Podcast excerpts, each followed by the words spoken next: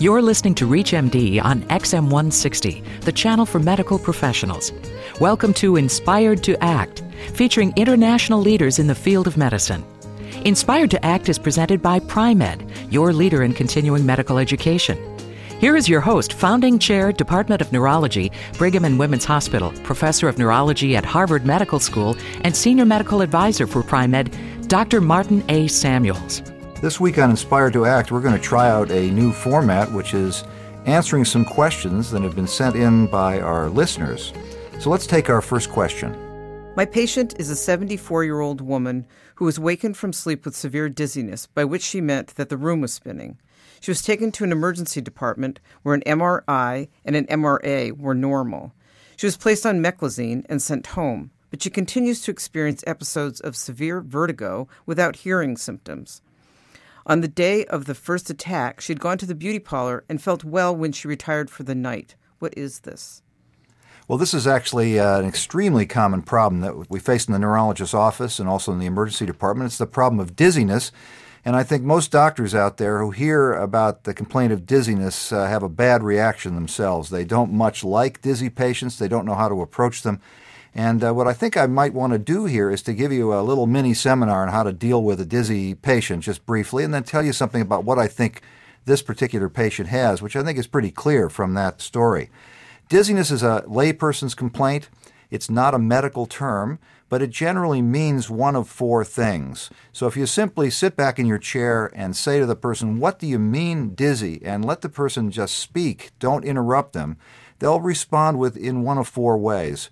The first is what we call vertigo. Vertigo is an illusion or hallucination of motion. Very easy for people to recognize it and to describe it to their doctor. And you'll notice that this patient actually had vertigo. That was what she was describing.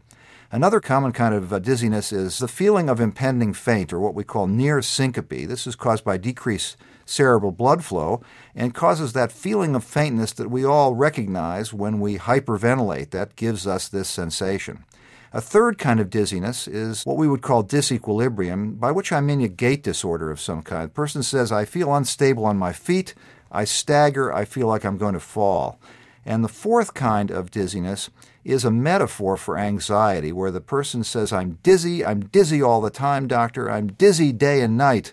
And they have that anxiety in their voice. They're using the word dizzy to mean anxious. So, the first step in the workup or evaluation of a person who complains of dizziness is to let the person speak and decide what proportion of the person's problem falls into each of those four categories.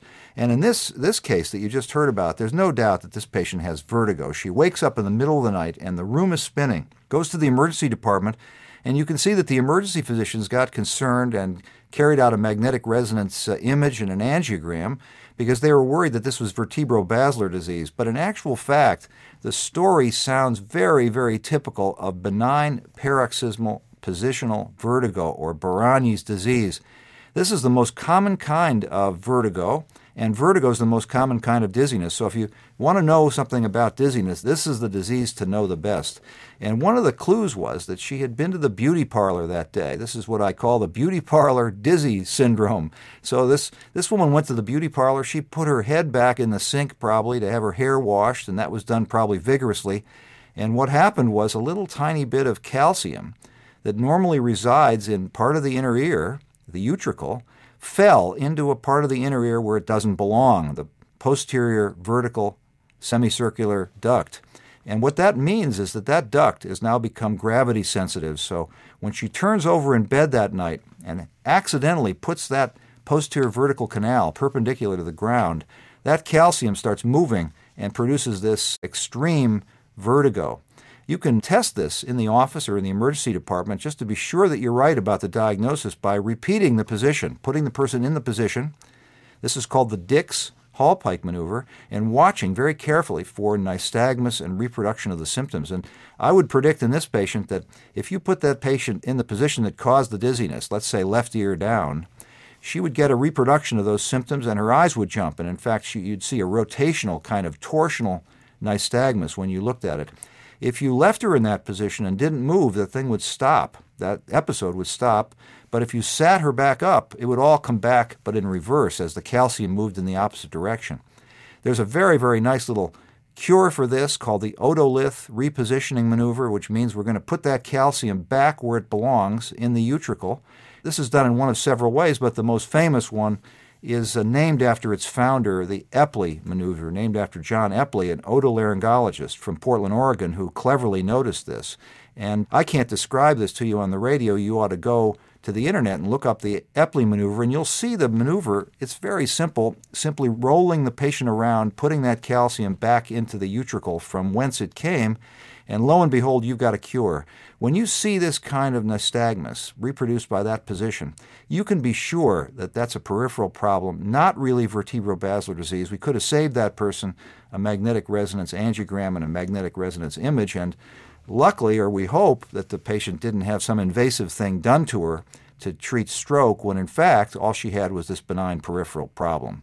So I think that's a, a pretty good example of a common problem benign paroxysmal positional vertigo. If you're just tuning in, you're listening to Inspired to Act on ReachMD Radio on XM 160, the channel for medical professionals. I'm your host, Dr. Martin Samuels, and today we're doing something a little unique by answering some of our listeners' questions. If you'd like to have your question answered on our program, email us at inspired at reachmd.com and we'll consider your question for answer on the air. So let's go on to our next question. I have a 27 year old woman patient who has episodes of numbness. These spells begin in the hand and then gradually spread to the face. When the face is maximally affected, the hand has recovered. The entire episode lasts about 20 minutes. It is not followed by a headache. Her only past history is prominent motion sickness. She is concerned about MS and is requesting that an MRI be performed. Well, this is another very, very common problem, and uh, this is basic blocking and tackling in neurology, if there ever was one, and that's the story of numbness with the patient worried about a serious disease. So, this patient has got a complaint and is worried about a serious disease. So, our job here, of course, is to one, make the, the right diagnosis, and two, reassure this person about what this really really is. Now, we know right away that this is not an attack of MS, and we know that because it's much too brief. It's only about 20 minutes long. Even the most brief attacks of multiple sclerosis would be days in length. Maybe at the very inside, maybe 24 hours, but certainly not 20 minutes of a migrating episode. So we know right away that this is not MS, and we're going to reassure her that it's not MS. But in order to reassure a patient that they don't have something, it's been my experience that you've got to tell them what it is that they do have. They, they need to know what it is. After all, they've experienced something real. And what did she experience? Think about this. This is an episode of numbness, an unusual sensation. It starts in her hand and then goes to her face. It didn't start all at once in the in the hand and face. Started in the hand and then it spread to the face. And one of the characteristic features of this one is that by the time it got to the face, it was already gone in the hand, right? It was disappearing. And then it disappeared in the face, and the whole thing was over. So you think to yourself, what kind of an episode could be uh, 20 minutes long? Well, you think, could it be a transient ischemic attack? Very unlikely, not only because of the person's age. This is a young person, not very likely that she would have a transient ischemic attack. But the main point is this episode did not come all at once in the hand and face as a TIA would come. It came in the hand and spread to the face, and by the time it got to the face, it was gone in the hand. So it couldn't possibly have been a transient ischemic attack, even if you take out of the equation the fact that the patient is very young and unlikely to have a transient ischemic attack. So you might say, well, could it be an epileptic seizure? Epileptic seizure can spread. We all learned about the so called Jacksonian march, where a seizure starts in one place and then spreads to another place. But the pace of spread is much, much faster than this. A seizure, when it spreads from one place to another, spreads in a matter of seconds from one place to another, and many patients can't even remember the spread. It's somebody else who was with them who reports that the patient first noticed something in the hand and then it went to the face. The whole thing happens very, very quickly. So this is not likely to be a seizure either. So what is it? Well, it's absolutely certainly a migraine. You can say that with a probably 99% certainty. This is a migraine because it lasted about 20 minutes, because it spread from one place to another in a leisurely fashion. You say, well, there was no headache. I mean, how could I diagnose a migraine?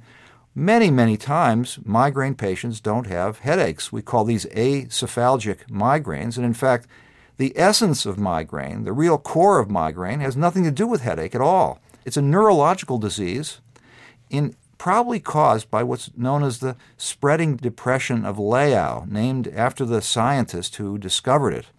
By dropping some neurotransmitter on the surface of, a, of an experimental brain and noticing a negative wave slowly moving across the cerebral cortex, that's the essence of migraine. Some migraines are followed by headache. Some of those headaches are mild, some are moderate, and some, of course, are very severe most patients, and unfortunately most doctors, think that migraine is a severe pulsating headache associated with phonophobia and photophobia. That's only a small percentage of patients. Many people with migraine have mild headaches or have no headaches at all, as was the case uh, in this patient. We also know this is migraine because this patient gives us that history of motion sickness in the past. Motion sickness runs together with migraine. And it's very common for people to actually have a sensation of motion during their migraine. Now, of course, this neurological phenomenon that was described in this patient could be combined with a headache, and the headache could follow this neurological phenomenon. And if that occurs, we call that a migraine with aura. So the aura is the neurological phenomenon, and then comes the headache. When there's a headache without an aura, we call it migraine without aura. When there's an aura and no headache, as it was the case here, we would call that acephalgic migraine. That is a migraine without a headache. Nonetheless, this is migraine absolutely for sure because of its pace, because of the movement from one place to the other in this sort of leisurely fashion, and because of that 20 minute magical number. The spreading depression of Leão takes about 20 minutes to spread across the cortex. So most of these spells are 20 minutes plus or minus five.